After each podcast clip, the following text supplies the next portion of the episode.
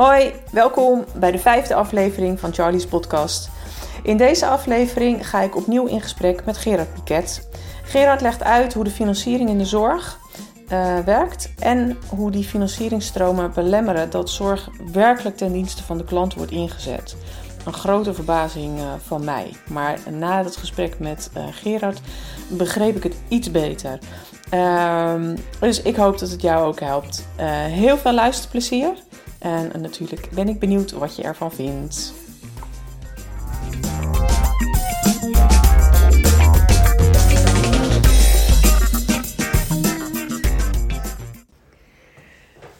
We zijn er weer. Hoi Gerard. Hey, Welkom Patrice. opnieuw. Ja, Wij hebben eh, nog niet zo lang geleden eh, samen een podcast opgenomen over leiderschap in de zorg. En ehm, toen we daarmee bezig waren, toen deden wij een ontdekking. En eh, ik stelde jou ergens tijdens die podcast de vraag: hey, eh, Gerard, het gaat wel heel erg over geld. En de verbazing die daar ook voor mij dan dus achter zit. Hoe kan het in de zorg nou zo enorm over geld gaan? Ehm, en na onze, de opname zeiden we: Nou, volgens mij eh, zouden we daar nog een hele podcast aan kunnen wijden. Zie hier. dat gaan we doen. Dat gaan we doen. Wij gaan het over geld hebben. En dan met name over geld in de zorg.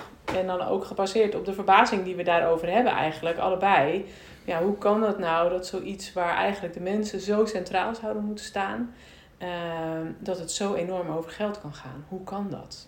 Ja, en zo dominant ook. Zo dominant, ja, ja, ja. Ja. Ter- terwijl jij juist ook tijdens dat ik jou daar de vorige keer op wees van hé hey, joh, het gaat steeds over geld, dat jij voor jezelf ook toen realiseerde van jeetje, inderdaad, eigenlijk is het voor mij eigenlijk niet helemaal niet belangrijk, tenminste, dat dacht ik. Mhm. Maar blijkbaar gaat het er dus wel de hele tijd over, of heel vaak in ieder geval. Ja, het was wel een, eh, een openbaring in die zin. Ja, Terwijl het ook heel vanzelfsprekend is, want het is bijna een cyclisch, nee, het is gewoon een cyclisch terugkerend thema geld in de zorg. Mhm. Eh, en of het nou vanuit de belangenbehartiging is van allerlei doelgroepen of eh, vanuit het macro-budgetkader waar het kabinet mee worstelt. Of ehm, eh, de instellingen die allemaal nou ja, zo hun, hun problemen hebben.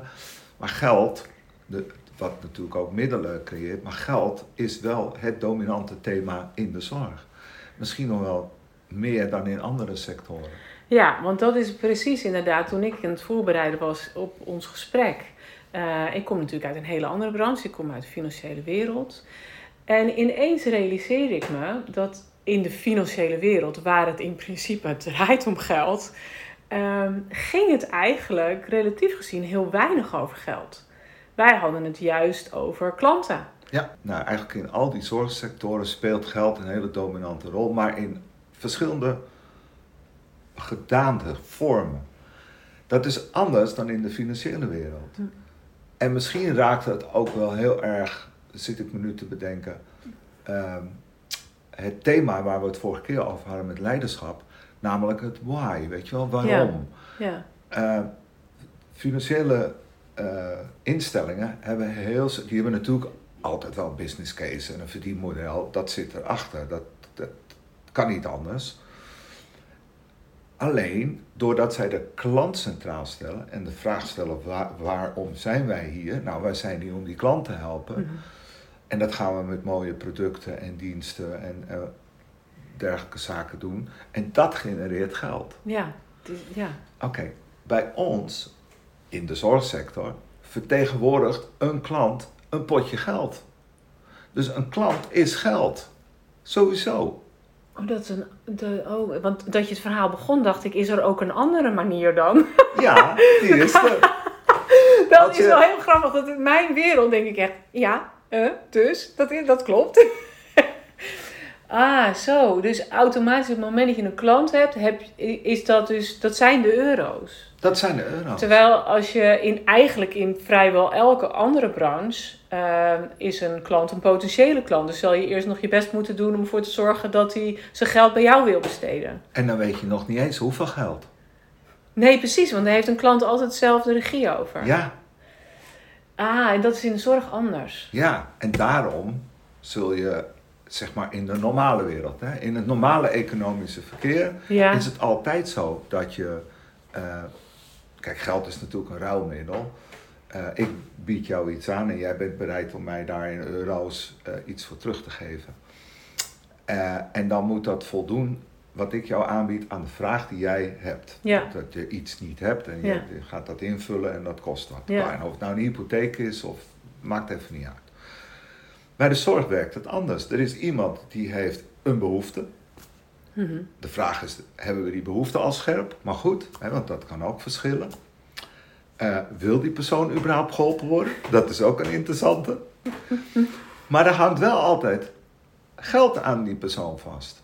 En of dat nou een indicatie is, of een DOT, hè, een DOT in het ziekenhuis, eh, of dat het eh, een budgetje is vanuit de WMO, er hangt aan al die mensen geld. Dus zorgorganisaties kijken naar hun klanten eh, in termen van geld. Hoeveel, eh, hoeveel indicaties, nu, eh, vier of vijf heb jij in huis? Want die leveren meer geld op dan... Tuurlijk, een vijf is, levert meer geld op dan een vier. Ja, jij zegt natuurlijk, maar Oh. eh, ik weet het al niet helemaal. Dus ik kan me voorstellen dat, ik, dat Nou, misschien ook andere mensen zijn. In de, in de indicatiestelling wordt vastgesteld wat de zorgbehoefte van een klant is. Ja. Of, we het gewoon klant noemen. Eh, en eh, dat wordt vertaald in een klasse. Hm. Dat, die, die indicatie wordt vertaald in een klasse. En die klasse wordt weer vertaald in geld. Hm. Letterlijk. Ja, eh, eh, en of het nou thuiszorg is, of het is eh, intramuraal in de langdurige zorg, in de WLZ, zit, zit daar het, Ja. indicatieorgaan, die stelt dat vast, objectief, beperking, krijgt dus zoveel dat geld. doet de zorgorganisatie niet zelf. Die kunnen dat gemandateerd doen Oké. volgens bepaalde spelregels. Dat mag tegenwoordig. Eh, maar daar zijn ze wel voorzichtig mee en dan doen ze ook steekproeven om te kijken of het wel volgens de nou ja, objectieve regels Oh, gaat. Omdat vroeger, dan heb je het weer, kreeg je de perverse prikkel dat je het zelf mocht doen. En dan gingen mensen upcoden. Het bekende begrip upcoden. Dus we gingen een zwaardere indicatie toe. We gingen van alles die mensen, bij die mensen verzinnen aan beperkingen en handicaps. En dan kregen ze een zwaardere indicatie. Daardoor meer geld. Let op, daar is die weer. Meer geld. Maar ja, de zorg werd er niet intensiever door. Nee. Want we hebben hem geupcode. Hm. Nou, daar, dat, dat is een bekend begrip geworden in de zorgwereld. Daarom is het allemaal door, door het eh, indicatieorgaan. Hè? Ja. Eh, het CIZ, die bepaalt in feite jouw beperkingen en je zorgbehoeften. Dat vertaalt zich in een indicatie en een klasse, onderverdeeld nog in sectoren, VG of eh, visueel gehandicapt. Nou, daar Ja. heb je nog allemaal verschillen in. Maar laten we het op die langdurige zorg houden. Dat is het makkelijkste ook. En dan scheelt het soms wel eh, nou, honderden euro's per maand. Of ik een 4 of een 5 heb, laat staan een 6, 7 op zwaarde. Nou, dus er wordt aan de voorkant ook heel erg gestuurd. Wie wil ik in mijn winkeltje hebben? En dat weet je al heel goed van tevoren. En als je iemand in je winkeltje hebt, weet je ook zeker dat hij bij jou gaat afnemen. Ja, want als die eenmaal binnen is, zeker intramuraal, mensen verhuizen tussendoor niet Nee. meer. Ja, de laatste verhuizing is dan eh, richting de begrafenisondernemer. Hm. Dat is ook een verhuizing, een uithuizing. Maar eh, als mensen eenmaal voor jou hebben gekozen als, als huis, als intramurale instelling, dan is dat voor de rest van hun leven. Ja, Nou is dat wat korter nu dan, dan 10, 15 jaar terug. Gemiddelde Hm. verblijfsduur is anderhalf jaar. En, eh, maar dan ben je verzekerd van het geld. en die indicatie staat dus ook voor die tijd, voor die periode vast. Oneindig. Oké, dus Tegenwoordig geven ze, het- vroeger moest dat weer hergeïndiceerd worden. Terwijl ja, iedereen weet natuurlijk dat als jij in de laatste levensfase wordt, dat het alleen maar erger wordt. En dan moest je om de zoveel jaar weer opnieuw indiceren. Maar toen woonden mensen natuurlijk, als je eenzaam was, weet je wel, achter de geraniums thuis weggeplukt. En dan kwam je in, bij de geraniums in, in, in, de, in de verzorgingshuizen, de bejaardentehuizen. ja, ja. En dan moest het elke vijf jaar opnieuw beoordeeld worden. Maar dat is nu niet meer. Ja, de, eh, mensen leven korter in een Ja. verpleeghuis. Hebben daarvoor al een hele historie thuis gehad. Hm. Eh, thuiszorg werkt met dezelfde soort indicaties, behalve dan verblijf. Want dat mensen wonen in hun eigen woning. Maar het potje geld is gelabeld. Tot de dood ontscheidt. Hm. Sterker nog, ehm, wat je nu ziet, en dat is niet upcode hoor, maar die, zorg, die, neemt natuurlijk, die zorgbehoefte neemt toe omdat Ja. hun beperkingen ook toenemen. Nou, dan kun je een zwaardere klasse eh, Vragen. aanvragen. En die wordt vaak wel toegekend, want die is ook wel goed onderbouwd. Ja. En dan heb je weer wat extra geld. Nou, Ja. En dat maakt, dat zijn de variabele kosten Mhm. of inkomsten. Dat maakt dat je daarmee ja, je, je doelgroepenmix zo kan eh, vormen dat je zo'n zo'n verblijfsinstelling goed kan runnen. Ja, precies. Maar, dat is maar, maar tot een bepaalde hoogte. Ik bedoel, want je, je bepaalt niet helemaal wat de zorg in de regio of nog lokaler, in zo'n lokale samenleving, eh, veranderen die zorgbehoeften ook. Dus de vraag en aanbod heeft ook mee te maken, toch? Dat klopt. En je ziet natuurlijk ook sterk vergrijzende regio's en, Ja. en eh, dubbel vergrijzende regio's. Ehm, je ziet ook regio's waar eh, heel goed, een heel goed netwerk van thuiszorg is. Ja, Waarin de druk op de verpleeghuizen wat, wat minder groot is. Hè? Wat minder wachtlijsten, wat minder urgente zaken. Mhm. Omdat er een goede thuiszorginfrastructuur is. Oh, dat scheelt natuurlijk Ja, ook. Dat ja. scheelt natuurlijk ook. En voorheen was dat, want thuiszorg is natuurlijk ook door allerlei eh, eh, transformaties gegaan, ook qua financiering. Ja. Ehm, en, want daar zie je dus nu dat een deel zit in de wijkverpleging. Nou, dat is eh zorgverzekeringswet. Daar wordt heel erg gestuurd vanuit die zorgverzekeraars op eh, ja, productiviteit, eh, zoveel mogelijk klanten voor zo weinig mogelijk geld. Nou ja, dan ga je elkaar schaven. ja. Maar dat noemen wij het stimuleren van de zelfredzaamheid. Maar dat is gewoon een financiële prikkel. Dus Maar ja. toch moeten we wel zorg blijven verlenen. Want als we die zorg niet verlenen, krijgen we het geld ook niet. Ja. En Zo dat, is het ook nog steeds geregeld, toch? Ja, het is, het is bijna elke dag stempelen eh, in aanwezigheid van bewoners. Of minuten schrijven, zoals je al eerder eh, Ja. zei, over de thuiszorg. Ja. En die minutenregistratie gaat nu wel veel al geautomatiseerd, maar Ja. het blijft natuurlijk minutenwerk. Ja, precies, precies. Maar er zijn wel ook initiatieven met zorgverzekeraars volgens mij dat ze met maandtarieven werken. Hè? Dus dat ze gewoon vaste tarieven hebben voor een hele maand. Dat klopt en daar hebben we toen ook een klassificatiesysteem voor Hetzelfde opgezet. als intramoraal. Ja, ja. Ja, en eh, nou, nee, niet? niet zozeer zel- hetzelfde als intramuraal. Intra en extramuraal werken met dezelfde Oh ja, de WLZ bedoel ik. Maar er is gewerkt met eh, zeg maar zorgdoelgroepen. Ja. Eh, eh, minder zware zorg, zware zorg, Mm. eh, zo. En op basis van die zorgzwaarte Ja, we- werden er lump sum bedragen voorgesteld. Nou, Ja. daar werken nu een aantal zorgverzekeraars mee met, met zorgaanbieders om dat eens ja, te experimenteren. Maar Mhm. wel aan de achterkant met de afspraak dat als de aannames niet kloppen, dat er dan geld bij of afgaat. Oh, weet je? ja. Ja, dus het moet wel budgetneutraal nog even. ja, ja. ja, Zo. Oké, maar er wordt wel over nagedacht in ieder geval. Ja. Oké, nou dit is dus hoe het werkt, hè? Mhm. Dus als we het. ehm, eh, we kwamen net dus al tot de conclusie dat, het eh, in een, dat de zorg dus in die zin eigenlijk wel redelijk uniek is. eh, als het gaat over hoe verdien ik nou mijn geld. Ehm, maar wat betekent dat nou uiteindelijk in de praktijk? Ik denk dat, dat de bewoner, de klant daar best last van heeft. Meer dan vroeger, laat ik het zo zeggen. Eh, omdat er nu ook heel erg gestuurd wordt op die variabelen. Ja, Terwijl dat voorheen niet zo was. Voorheen had je een bezetting op een locatie qua bewoners en qua eh, personeel. ja, Nou, je wist, eh, voor het hele jaar heb ik dit geld en, eh, uit te geven aan, aan personeel en andere kosten. En ik heb mijn clubje personeel, de zorgvraag was redelijk stabiel. Mensen bleven ook langer bij je, dus Mhm. daar, daar kon je aardig mee plannen, Ja. zeg maar. En stabiel plannen. ja, En tegenwoordig is dat veel dynamischer. Sowieso de zorgvraag van die bewoner die binnenkomt, misschien alleen met een rollator met een indicatie 4, die kan zo binnen een half jaar op 6 of hoger zitten. mhm, En, en volledig zorgafhankelijk zijn.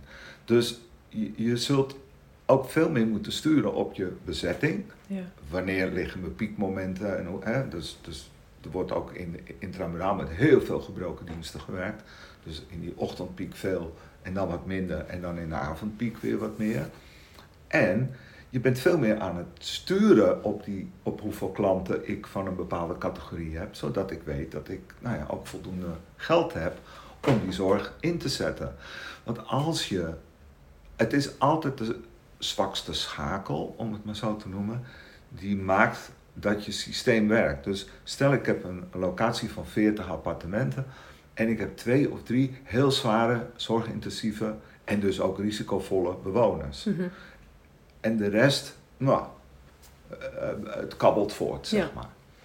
Dan zal ik toch in mijn personeel voldoende, 24 keer 7, voldoende kwaliteit moeten hebben. Hè, want ook het kwalite- Specialisme. ja, het Ja. kwaliteitskader. Verpleeghuiszorg zegt daar ook heel veel over. Hm. Je moet een verpleegkundige achter de hand hebben of zelfs werkzaam hebben op de locatie. Je moet voldoende van niveau 3, hè, de IG hebben. Nou, zo.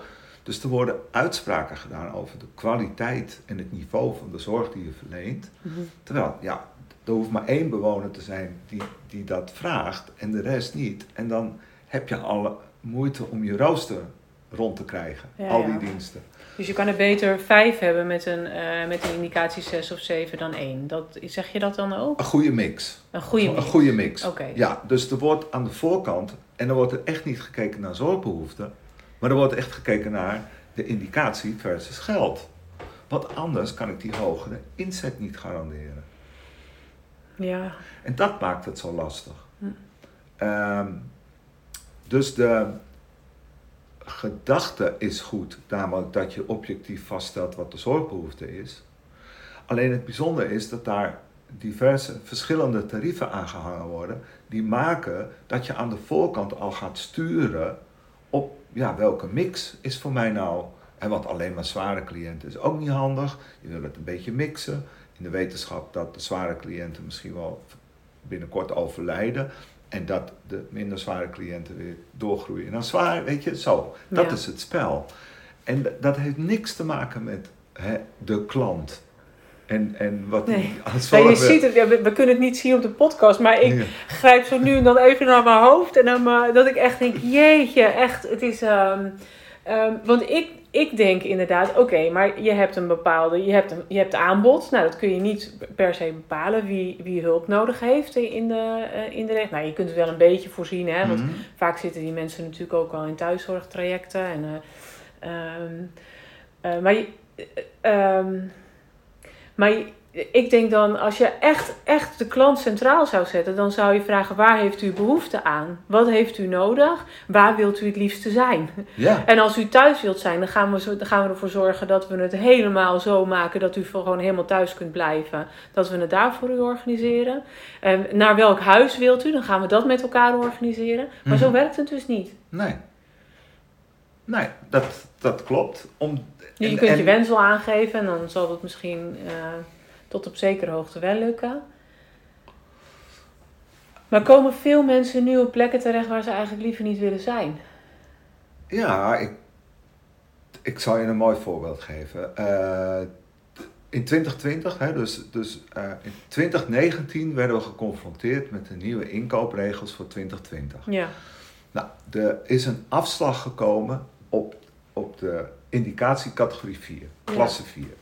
Want die, daar zou, die zouden te duur zijn in relatie tot de zorg die verleend wordt. Hm. Daar zit wel wat in, want dat zijn wel de mensen die nog nou, weinig zorg vragen. En daar meer zitten voor een bescherm, beschermde woonomgeving, Ja. laat ik het zo zeggen. En wat meer welzijnsactiviteiten. Maar er kwam een afslag van zo'n 20% op dat tarief. Mhm.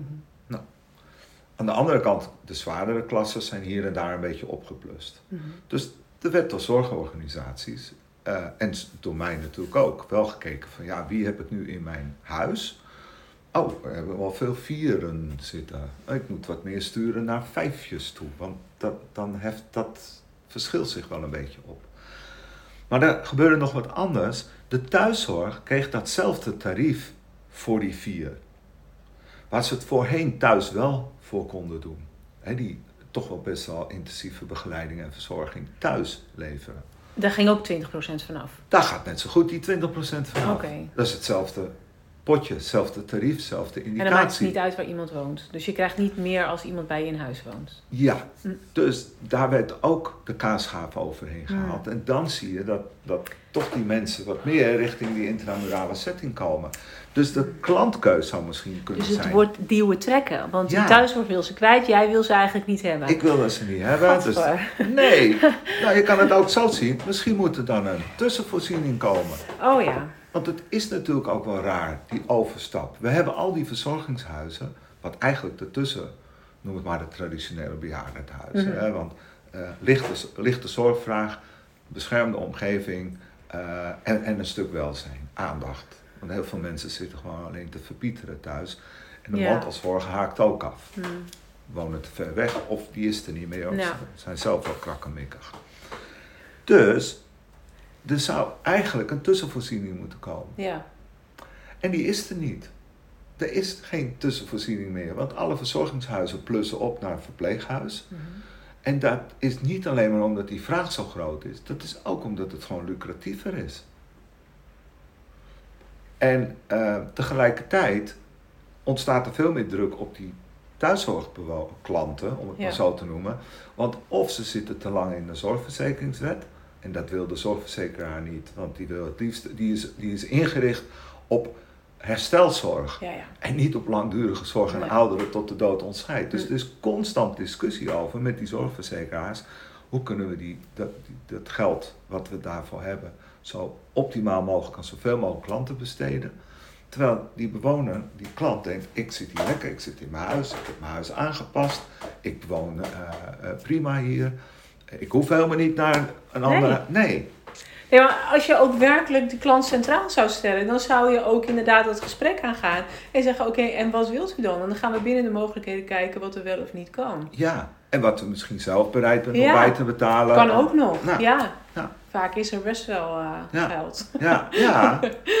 nou ja, en dan hebben we ook nog door de herverkaveling die in 2015 heeft plaatsgevonden. Want voorheen hadden we één pot geld, dat heette de AWBZ. Dat was in feite de verzekering voor de branden, in brand staande huizen.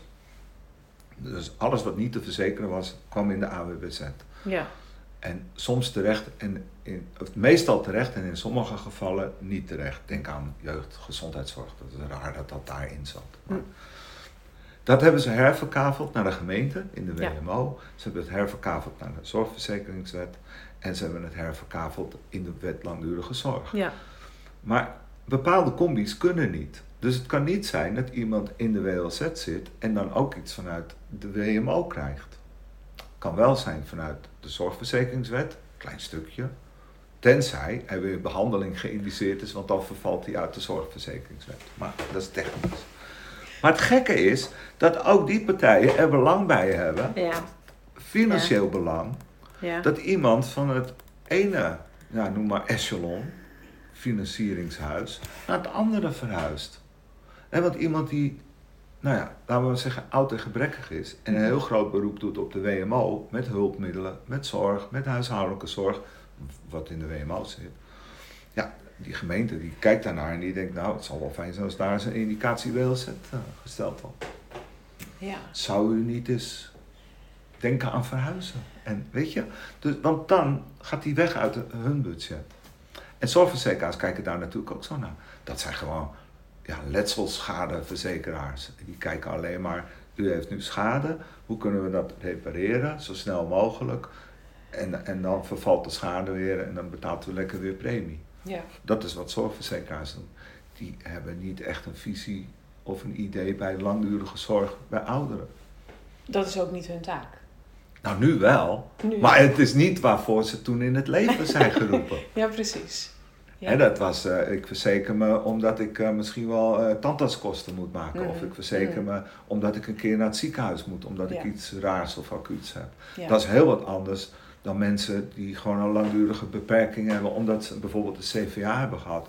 Of omdat ze licht dementerend zijn. ja. Ja, en die komen ook in die zorgverzekeringswet, want daar komt de thuiszorg. Of omdat ik diabetes ben. Of, weet je, het is toch...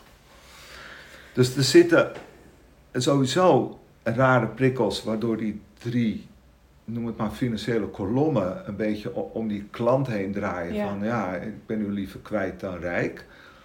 Zorgaanbieders kijken daar ook op die manier naar. Die kijken in feite helemaal niet van wat wil die klant en wat is interessant voor hem. En kan ik erin. Maar die kijken echt wel naar van hoeveel geld vertegenwoordigt u. En wil ik u dan wel in mijn organisatie hebben.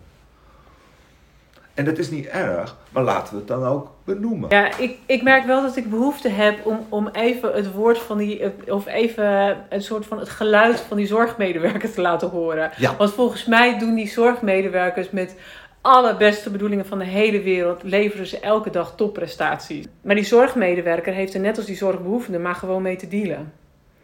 Ja, en dan wordt die interessant.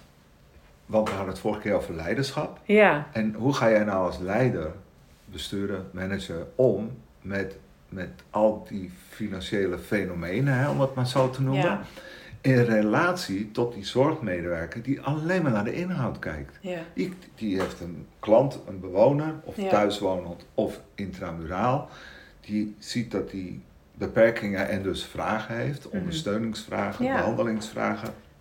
En die wil het beste doen voor die bewoner, Ja. voor die klant. Ja, daar gaat het wel eens mank. En het erge is dat er is zo'n cyclus van drie, vier, vijf jaar, dat er of weer geld bij komt, of weer geld afgaat. Of weer geld bij komt, of weer geld af. Dat is zo'n begrotingscyclus van VWS en dus ook de politieke morens daaromheen. Hebben we een links- of een rechtskabinet of een middenkabinet. Nou, daarin schuiven de middelen ook iedere keer naar plus en in de min. Dat maakt dat het voor de zorgmedewerkers eigenlijk een hele onveilige en onbestendige werkomgeving is. Dat snap ik. Je Want- weet niet waar je op kan vertrouwen ja, op de lange termijn. Dit jaar werk ik eh, met Pietje Klaasje en, en in allerlei verschillende functies. En Mhm. volgend jaar zijn die, is misschien een aantal daarvan wel wegbezuinigd, omdat de middelen er niet meer zijn. Ja. En dat zie je heel erg terug in de zorg. Mhm. Nou, en dat, en zo kwamen we in het gesprek over leiderschap, ja. dat maakt dat het als manager, eh, leider, eh, die leiding geeft aan een club mensen. Om te zeggen, joh, daar, daar is de stip op de horizon, daar willen we naartoe met z'n allen. En ehm, jullie hebben de expertise en de kennis en betrokkenheid om het voor die bewoner, die klant, zo goed mogelijk te Ja. doen. En daar gaan we naartoe. Mhm. Ja, en volgend jaar heb ik misschien weer een ander verhaal. En dan zeg ik, ja, die stip was wel iets te ver weg of te hoog of te dat En dat maakt dat heel veel mensen in de zorg ook gewoon zijn afgehaakt. Laten we eerlijk zijn. En ik denk de hele tijd maar, jeetje Mina, dit moet toch ook anders kunnen? Dit hoeft toch niet op deze manier? Waar, waar we het net over hadden, zorgverzekeraars zijn daar een beetje mee aan het experimenteren. Ja. Maar het is veel meer omdat ze de kosten willen dempen dan dat het vanuit een ideologie is. Mhm. En als je kijkt naar de langdurige zorg, we weten nu al wat er over 10, 5 of 10 jaar op ons afkomt. We weten alleen niet waar die bewoner met, of klant met die zorgvraag zich dan bevindt. Mhm. Dus het zou veel interessanter zijn om nu al eh, eh, te zeggen van nou ja, u heeft, u heeft een pakketje geld. Eh, en dan heb ik het niet over een persoonsgebonden budget, maar gewoon u vertegenwoordigt, dan laten we eerlijk zijn, dat is nou eenmaal zo. U vertegenwoordigt een potje geld. Eh, en u, het is aan u om zelf te kiezen waar u het wil besteden. Is dat thuis of is dat in een eh, verpleeg- of verzorgingshuis? Dan kun je daar veel meer een raming op doen en je geeft de klant veel meer sturing. Dit- zou heel goed kunnen dat iemand, ehm, of op zijn minste familie, Ja. in staat is om, om daar zelf wat meer keuzes in te maken. Ja.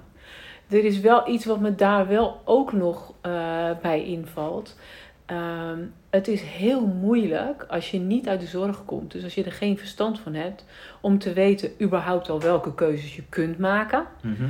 En dus, dus, eh, en, dus wat is dat hele spectrum? Hè? Hoe ziet dat eruit? Waar kan ik uit kiezen? En ook wat zijn de consequenties ervan als ik die keuzes maak? Dus je hangt in die zin wel heel erg af van de specialisten natuurlijk in de zorg zelf. Dat, dat klopt helemaal. En het interessante is, in sommige gevallen hebben we dat ook georganiseerd. Hè. We hebben een case manager dementie. En, maar dat is heel erg op de groep dementie. Ja, Maar dat kun je natuurlijk verbreden. En dat, dat, dat- ja, kan kun je, kun voor alle doelgroepen Ja. zou je een onafhankelijke case manager kunnen aanstellen. Want de Mhm. case managers die we nu hebben, Ja. zijn niet onafhankelijk, want die zijn vaak in dienst van een organisatie. En Mm. ja, die kijken toch ook wel met een scheve oog een beetje van eh, welk belang heeft mijn organisatie als ik een bepaalde keuze adviseer aan een bewoner of kandidaat-bewoner, klant. Ja. Ja. Ja, Die, neem ook eh, consulenten. Ja, Ja? precies. Maar die, die, die hebben natuurlijk ook een opdracht. nou, houd ze zo ver mogelijk buiten de deur. Dat zullen ze niet openlijk zeggen, maar dat heb ik wel aan de lijve eh, een paar keer meegemaakt met, niet, niet ik persoonlijk in mijn privésituatie, maar gewoon in mijn werksituatie. Ja. Dat je hele discussies hebt over een bewoner, een klant, die, die naar het oordeel van de klant en zijn familie, hè, dat is het hele mantelzorgnetwerk, en onze professionals veel beter af is in een bepaalde situatie. Hm. Waarbij dat gewoon tegen wordt gehouden. Ja. Maar soms is het ook gewoon onmogelijk. Hè? Ik bedoel, eh, de, de regelgeving maakt ook niet alles mogelijk. Is dat goed? Ehm, nou ja, vanuit financiële beheersbaarheid gezien wel, Ja. tuurlijk. Alleen, da- dan, maar dan moet je niet elke keer zeggen dat de klant centraal staat. Want de klant staat daar niet centraal. Nee, precies. Dat is volgens mij ook wel jouw boodschap. Wees er dan maar gewoon open en eerlijk over. Ja, We, we, we- er zijn gewoon grenzen. En laten we daar dan maar gewoon over hebben met elkaar. ja. Ja. Ja, want nu, nu wordt gesuggereerd alsof je eh, wel die keuzevrijheid hebt. Eh, terwijl die vrijheid, in, in welke keuze, welke afslag kies ik, Ja. eh, is in feite beperkt. Mhm. Want, nou, en dat, dat komt voor een groot deel ook door het geld. En men wil ook niet natuurlijk een tweedeling in de samenleving, terwijl die er al lang is. Want er zijn zat mensen die een WLZ-indicatie hebben en die pakken met geld op de bank hebben staan of ze verzilveren hun huis. Eh, en die wonen allemaal in de mooie, villa, hè, de mooie zorgvilla's en betalen ook een groot deel privaat. En dat zie je natuurlijk steeds meer. Dat is toch prima? Jawel, ik, ik, ik zeg Ja, niet dat nee, daar iets op tegen is. Nee, precies. Ik denk eigenlijk juist meer dat maakt het volgens mij ook een stuk transparanter of zo. Want dan kun je dus ook zelf veel meer nog bepalen welke zorg je wel wil en welke zorg je niet wil. Als je geld hebt. Ja, en dat, Ja. dat is de andere kant daar natuurlijk van. Ja, dat, dat- en- Dan betekent dus dat alleen als je geld hebt, dat je toegang hebt tot de zorg. Die, en dat is ook, dat Ja. is ook niet oké. En, en dan heb je dus eh, zelf middelen om aanvullend zorg of ondersteuning of, of nou ja, het wijntje en een piano recital en een grotere woning. En, eh, ja. Maar ja, dat is natuurlijk in ons hele leven al zo. Mensen wonen in kleine huizen, mensen wonen in grote huizen. ja, mee eens. Dus je Dus- zal, kijk, ik, Ergens is het natuurlijk, als we het, heel, als we het toch even heel realistisch naar kijken, is dat natuurlijk in het hele leven al niet zo. ja. Dus je zult ergens met elkaar een ondergrens bepalen. Nou, dat Ja. hebben we gedaan. Ja. Want eh, ongeacht jouw inkomen of wat dan ook, Mhm. eh, je, je krijgt een onafhankelijke indicatie en dan kun je dat verzilveren en dan kun je zorg voor krijgen. Ja. Daarachter zit wel een inkomensafhankelijke eigen bijdrage. Dat maakt het wel weer bijzonder. Maar goed. Ehm, en dan, dan vervolgens eh, kunnen mensen daar een keuze in maken. Mhm. In wat ze willen. Mhm. En eventueel eh, nou ja, wat extra betalen voor wat extra eh, zorg of luxe of, of hoe we dat dan ook noemen. Ja. En wat heel veel luxe noemen we nu welzijn. Ja, Hm. dat is ook een interessante. Ja. En dat, dat, dat begint al bij, eh, moet ik eten op mijn kamer of kan ik in een mooi restaurant met, met alle toeters en bellen. Hè? Dus krijg ik een opgewarmde prak. Of loopt er een kok met een koksmuts en, een- en, een, en een buis om, loopt hij uit te serveren en, Ja. en, en, het menu om te roepen. Mhm. Wat vaak dan nog uit drie gangen bestaat en twee keuzes. Dus da daar zit al. Er zit een Ook- hele wereld achter. Ja, maar ook in beleving. Ja. Ook in beleving. Hè? Want ehm, eh, we, hebben, we hebben zat huizen die, nou ja, die gewoon oud en krakkemikkig en achterstallig zijn. Waar de zorg top is. Ja. Ja, waar- als je daar een eerste blik in werpt, dat je denkt, nou nou. En die mensen betalen dezelfde eigen bijdrage. Mhm. Als iemand die in een twee keer zo groot appartement woont, in een heel mooi nieuwbouw eh, zorgcomplex, eh, Ja, ja. dat spik en span is, waar, Ja. waar in, in kleine groepjes met huiskamers het eten kant-en-klaar heel veel eh, ter plekke bereid wordt. Dat is natuurlijk ook eh, raar. Ja, precies. Daar zouden we als we een huis huren of een huis kopen, zouden we daar geen genoegen mee nemen. En dan moeten we dan dus in de laatste fase van ons leven eigenlijk wel genoegen mee nemen. Ja, want mind you, de meeste mensen, de gemiddelde mensen, als je kijkt naar hun zeg maar AOW en, en aanvullend pensioen, Ja, betalen tussen de 1000 en 1200 euro per maand. Zelf nog, hè. Hm. Dat is een hoop geld. ja dat is veel geld. En natuurlijk, dan heb je eh, nou ja, kosten in woning Ja. en zorg. Het gaat mij om het principe Ja. dat we met elkaar aan de voorkant hebben gezegd... u heeft een onafhankelijke beoordeling gehad van uw beperking. Ja, Daar hangen we een tarief aan. ja, En dat tarief eh, varieert van 150 tot eh, nou, 300 euro per dag. En eh, daar zit alles in. Daar betalen we alles uit. Hè? Dus wonen, eten, zorg, noem maar op. De dokter als het nodig is, et cetera. Maar vervolgens gaan we naar uw inkomen kijken. En dan moet u voor dezelfde voorziening, want die is gelijk. Dan moet u meer betalen afhankelijk van uw inkomen. Dat is natuurlijk raar, Hm. als je het zo beschouwt. ja dat, dat zouden we dus in het normale leven niet willen, niet doen. Vind het, Nou, je zou ook kunnen zeggen, we betalen met elkaar gewoon die indicatie, die Ja. voorziening. En, en mensen hebben dan, want da- dan houden mensen meer over om zelf nog keuzes te maken. ja, precies. Ja, Het is zelfs al zo ingeregeld dat, dat eh, degene die de inkomensafhankelijke eigen bijdrage moet innen, het CAK, heeft een lijntje met de uitvoerder van de AOW om in één keer de AOW over te hevelen naar ja, oh, dan moet je, en dat is bijna automatisch, dat is heel pervers, dat is bijna automatisch, dan moet je proactief nee tegen zeggen. Want anders ga als je dus, Maar de doelgroep, die, die zeker in de langdurige zorg, die zijn hartstikke kwetsbaar. en Dus die hebben geen idee dat die afspraak er is. Nee. Is toch raar? Voorheen kreeg je gewoon een factuur en dan, nou ja, maar omdat ze allemaal achterstallige, eh, ja, of mensen, eh, je kan het ook via een kassa regelen, weet je. Hmm. En dat, dat gaat erom, men heeft het achter langs die klant, die zogenaamd keuzevrijheid heeft, Het is gewoon, Gewoon- zijn, ja, gewoon geregeld. Dat dat geld al meteen weggesluist dan. Dat is heel apart. Nou, dat is je eigen geld. Dat is jouw geld, dat is jouw AOW. Daar heb jij beschikking over. Niet iemand anders. En vaak is die AOW niet genoeg om die 1200 euro die het per maand kost Nee. eh, af te dekken. En dan krijg je nog een narekening voor die andere 300, 400 euro. Maar het, gewoon het principe vind ik al niet kloppen. En dat gaat dus om geld. Ja. En we hadden het over de klant. En over zelfbeschikking. En keuzes maken. En ik zou het beter vinden dat we met elkaar afspreken. Joh, eh, je komt in de AWBZ of in de WLZ nu. Ja. Dan hebben we een pot, daar betalen we alles uit. En ehm, u, u houdt eh, voldoende geld over om zelf nog aanvullende keuzes te Ja, maken. precies. We, we, En maak niet alles op. Want er zijn mensen die houden echt heel weinig over Hm. om zelf nog keuzes te kunnen maken. Ja. En dan kun je als zorgorganisatie veel beter kijken. Wat voor klant heb ik? Wat voor middelen heeft hij? En, en, da- Maar en dan wordt het dat- ook een veel gezonder verdienmodel. Het businessmodel, want het mag geen verdienmodel zijn. Nou ja, dat, natuurlijk wordt er op ouderen verdiend. Klaar, weet je. Laten we dat ook maar een keer benoemen. Er wordt geld uitgegeven, maar er wordt ook aan ze verdiend. Punt. Hm. Er is natuurlijk geen ene organisatie die, nou ja, misschien het leger des heils, maar die zegt van we doen dat eh, vanuit onze goed, goed, goed- burenliefde of zo. Of, eh, of christelijke naaste liefde. Ja. Er wordt altijd wel geld verdiend. De marges zijn heel dun, maar Ja. er wordt wel geld verdiend.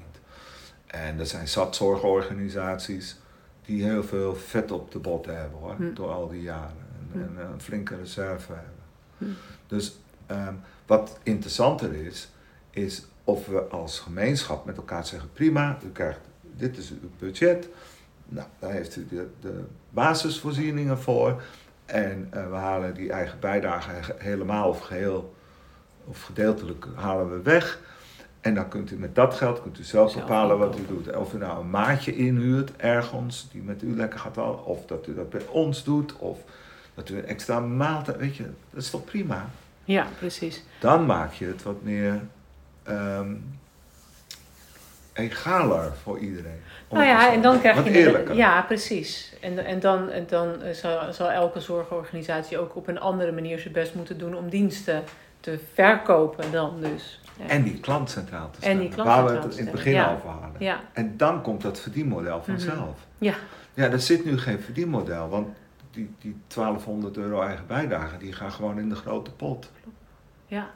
Hè? En dat is ook een vertekend beeld. Want ik geloof dat er iets van jaarlijks zo'n nou, 32, 34 miljard alleen al in de ouderenzorg omgaat. Hm.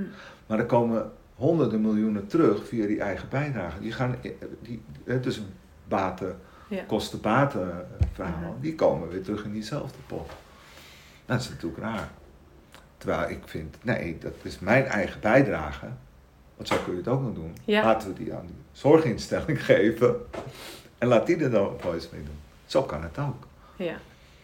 Nou ja, ofwel inderdaad echt gewoon terug aan de cliënt, zodat de cliënt of de naaste zelf kunnen besluiten wat diegene nodig heeft. Ja, ja. Ja. En, en het is natuurlijk raar dat als jij, nou ja, zeg, nou je moet zo'n 1600 euro netto per maand hè, met AOW, als alleen staan, hè, Mhm. AOW en je kleine pensioentje wat je Ja. dan hebt. Eh, en natuurlijk zijn er mensen die een groter pensioen, maar even, dat is het, en die zijn echt al 1200 euro per maand kwijt aan het CAK. Daar Ja. hou je niet veel over. Nee. Nee, want er zijn wel een heleboel voorzieningen die je alsnog zelf moet betalen. Je moet je radio- en tv-aansluiting, je internet moet je allemaal zelf betalen. Dus je krantje moet je ook zelf betalen. Ja. Eh, nou, nou, weet je, je lidmaatschap van de kerk, dat wordt niet betaald uit die. Nee. De, dus even terug, waar we het over hadden, is geld is wel heel dominant. Ja, Ja. het is niet de klant die centraal staat. Dan ben ik echt niet. Natuurlijk voor de, voor de buitenwacht, voor de bühne wel. Maar ja, daar hadden we het toen ook over. Eh, lees al die missiestatements maar. Het gaat allemaal om hetzelfde. Dus, ja. Als we nou echt de klant centraal zouden stellen, ja, zouden we dan eh, het slimmer, efficiënter en goedkoper kunnen doen met elkaar? waarom zou het goedkoper moeten? Nou, eh, er wordt heel vaak over geroepen dat de manier zoals we het nu doen is onbetaalbaar geworden. Dat hangt er vanaf wat wij als maatschappij ervoor over hebben. Hm. Eh, kijk, wij betalen met z'n allen natuurlijk en zorgverzekeringspremie. En we betalen gemeentelijke belastingen. En we betalen eh, WLZ-premie. Ja. Dus wij betalen het met elkaar. Eigenlijk zijn wij ook al een beetje klant. Dus Ja. wij mogen dan ook met elkaar afspreken van nou, het mag best wel blijven. Wij zijn klant, want misschien zijn wij straks wel de gebruikers ervan. Ehm, en laten we het op dit niveau houden of er 2 euro per maand bij doen of weet ik veel. Omdat wij vinden dat dat eh, voor onze ouderen en, en mensen met een beperking of een hulp eh, gewoon, nou, dat gunnen we zo. Mhm. dat, dat, dat is een beetje de, de sociale context. Ja. Aan de andere kant, eh, alles wat er aan zorg uitgegeven wordt, wordt niet in de economie gepompt. Nee. Dus elke euro, nou ja, Of het is een stuk van de economie. ja, indirect natuurlijk wel. Maar Ja. de- als ik de keuze heb, ik geef 1 euro aan iemand in een verpleeghuis, dan gaat het daar naartoe. En dan gaat het niet naar de reële economie, Nee. laat ik het zo zeggen. En dat is iedere keer nu Mhm. de discussie. Mhm. Dus hoeveel procent van wat we met z'n allen eh, verdienen, gaat er naar de zorg. Terwijl de zorg niet echt een verdienmodel is op zich. Hè? Ik bedoel, Nee. Ehm, terwijl eh, de, de commerciële wereld, of dat genereert eh, BTW, eh, inkomstenbelasting, Ja. werk, noem maar op. Ja. Daarom vind ik hem ook zo interessant, want iedereen roept nu, ga in de zorg werken. Ik ben benieuwd hoe lang dat houdbaar is. Want als iedereen echt in de zorg gaat werken, dan... eh, en de schaarste is er niet meer. Ja. Nee, maar dat is ook weer Ja. interessant. hè. Ja. En de schaarste is er niet meer, waardoor we Mhm. veel beter de klantvraag goed in kunnen vullen. Want laten we wel zijn, die wordt nu ook door schaarste op de arbeidsmarkt eh, nou ja, wat afgeschaald en gekaatschaafd. Dan wordt het interessant of we, of we daar nou wel zo blij van worden met z'n allen. Want dat kost dat. Ja. En natuurlijk kan het slimmer. En natuurlijk kan het efficiënter. Maar of het echt goedkoper kan, In totaal niet. Misschien per, eh, hoe noem je dat, per verrichting of bepaalde verrichtingen doen we anders. Hè. We hadden Ja. toen ook over innovatie, eh, eh, technologie. Ja. Tuurlijk, dat kan. Dat moet je ook vooral proberen. Maar de feitelijke, ik ben een, ik geloof er niks van dat er een robot is die, die jou en mij over tien jaar komt wassen en verplegen. Daar geloof ik helemaal niks van. Nee, Nee. ik wel. Ja, omdat het misschien. Ja, maar waarom? Omdat je het zou willen of omdat je. Nou, denkt dat. letterlijk, ik, als je het hebt over wassen, Mhm. eh, ja, als ik zo kwetsbaar ben en Mhm. zo, eh, dan word ik liever gewassen door een robot. Mhm. Eh, dan kan ik sowieso bepa- zelf bepalen wanneer. Plus dat ik dan, dan voel ik me veel minder kwetsbaar. Dat is veel anoniemer. Doe mij maar een Ja, robot. oké. Ik wil echt liever gewassen worden door een robot dan een zorgverlener. Hoe lief die ook is en hoe fantastisch die dat ook allemaal bedoelt. Maar ik vind dat eigenlijk echt iets afschuwelijks. Ja. Dus, dus ja, ik denk dat er echt gewoon een heleboel dingen zijn die we misschien wel veel beter door robots kunnen laten doen dan dat we dat door mensen laten doen. ja, maar dan heeft het met intimiteit te maken. Ja, En, voor mij in dit geval wel. Ja, en zeker. En, dat en, ik, Ja. en ik kan me zo... En ik, nou ja, ik, ik, je ziet het natuurlijk sowieso ook in die langdurige zorg. Ik maak het ook van dichtbij mee. Dit, dit zijn echt hele kwetsbare eh, en hele... Nou ja, ik wil het haast niet mensonterend, maar als je toch verdorie jezelf niet meer kunt wassen, als je je eigen billen niet meer af kunt vegen, dat is afschuwelijk. Dus als je dat dus kunt doen in de anonimiteit van een robot, dan lijkt mij dat heerlijk. ja.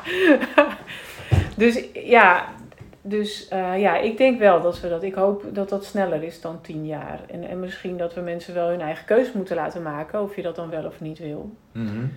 Wat ik, ik sla Waar toch even aan op wat je zegt. Want wat interessant is, is dat ehm, we gaan natuurlijk er naartoe dat er een andere generatie ouder wordt. Ja, En die generatie zal waarschijnlijk andere keuzes Ja. maken dan de huidige generatie. En dus die technologie veel meer gaan omarmen. ja en dat is wel, want daar, dat dacht ik net nog Ja. even aan. Toen jij vijf tot tien jaar zei, toen dacht ik, ja, dat is dan dus de horizon. Maar dat is misschien dan inderdaad ook jouw horizon. En maar mijn is, ligt nog een heel eind verder. Ja, En dan denk ik, ja, nee, ja, ik denk dat dat gewoon heel gewoon gaat worden. Ja, nee, het is fijn dat je ons leeftijdsverschil even zo aanduidt. Ehm, dat is ook zo. Ehm, alleen ben ik zo benieuwd naar. ehm, kijk, wat die techniek is er. Ja, Als ze een auto in elkaar kunnen lassen, computergestuurd Ja. met robots, dan kunnen ze ook wel iemand wassen. Ehm, dan denk je dat je er ook nog mee kan praten. nou, en misschien nog iets, een leuk gesprek of iets verstandigs terugkrijgen. Het gaat alleen om het aanvaarden dat, dat zeg maar de, de menselijke interface, Ja, eh, de, de mens, ja, eh, vervangen wordt door, door een stukje techniek. ja. En dat, dat, dat, als je daar met de huidige generatie moet je er niet over beginnen. Dat, dat, die, die, dat vinden ze eng, dat Mhm. vinden ze onpersoonlijk, dat, dat Mhm. vertrouwen ze niet. Hm. Ehm, dus ik denk dat mijn generatie daar al wat makkelijker mee om zal gaan. Ook omdat we natuurlijk gewend zijn nu met die techniek Ja. te werken. Ehm, en ju- jullie generatie, of de generatie van Onze mij. kinderen, Nou ja, daarom. Ja. Weet je, daar, daar, daar is het natuurlijk al veel. ze doen niet anders. Ja, en ik denk dat het dan ook zodanig geïntegreerd is in hun leven dat ze ook een soort robot in huis hebben. En dan niet zo'n stofzuigerrobot, maar gewoon een robot die allerlei huishoudelijke taken Ja. van ze overneemt. Misschien vertrouwen ze hun kind er wel aan toe. Ik, ik moet er niet aan denken, maar het zou kunnen. Nou, sterker nog, ik denk dat we dan gewoon, dan zit het gewoon in ons lichaam. Niet meer alleen maar naast ons, maar gewoon, eh, dan wordt het ook gewoon echt onderdeel van onszelf. Ja. Dat, dat, Wat wel een interessante is, dat, of dan de robot of de robotisering Ja. goedkoper is uiteindelijk dan de, nou ja, dan de, dan de humane eh, ja, dat is, eh, arbeidsfactor. Daar ben ik benieuwd naar. nou ja, tot nu toe is natuurlijk zijn, arbeid, zijn personeelskosten, volgens mij bijna elke organisatie, de allergrootste kostenpost. Ja, Ehm, 70, 75 procent in onze sector, Precies. zeker. Ja. ja, dat is wel interessant. Ja, en zijn ze in staat om die robot zodanig te, te, ontwikkelen Ja, dat hij niet alleen maar eh, vooraf berekende eh, handelingen verricht, hè, dus de routinehandelingen, Ja. maar dat hij ook interactie. Nee, maar Ja, dat- maar ik zat er net aan te denken. Stel je voor dat je gewassen wordt en je hebt dat ding ingesteld over wat hij dan moet doen. En je komt 5 kilo aan. Wat gebeurt er dan? nou ja, eh, jij zegt ja, dan gaat hij mijn billen. Hè, ik heb liever dat hij mijn billen eh, veegt dan.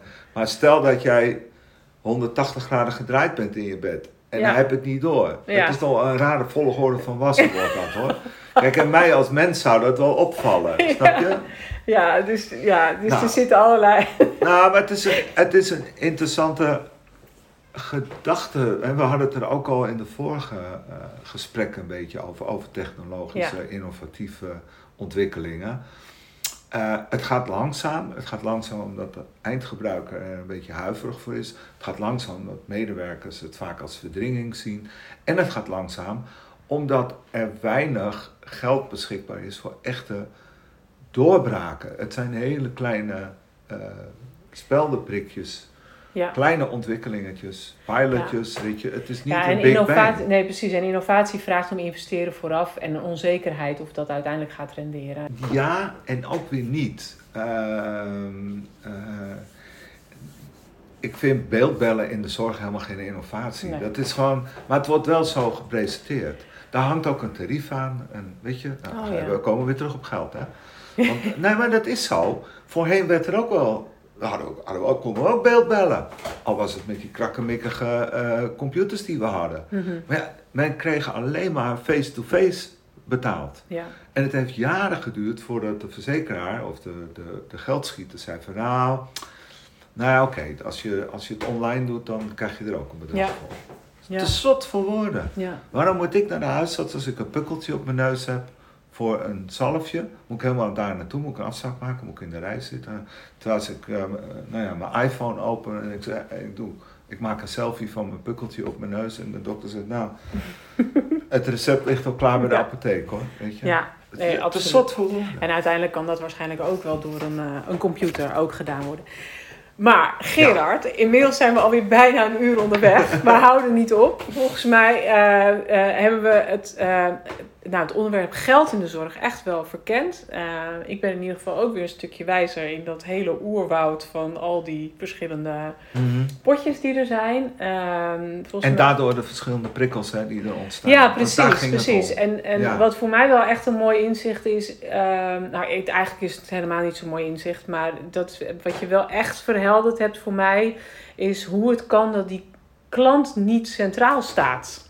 Eh, en dat eigenlijk iedereen zijn allerbeste ding doet en zijn alle met het allerbeste kunnen. Ja, Maar dat we door eigenlijk het systeem niet in staat zijn om de klant echt centraal te stellen. En dat dat echt afwijkt van andere branches. Dat Ja. dat echt anders is. ja, en Daar, daar, moet de, daar moet de verandering plaats gaan vinden. ja. In het systeem. Ja, precies, in het systeem. Ja. Oké, dankjewel. Weer opnieuw.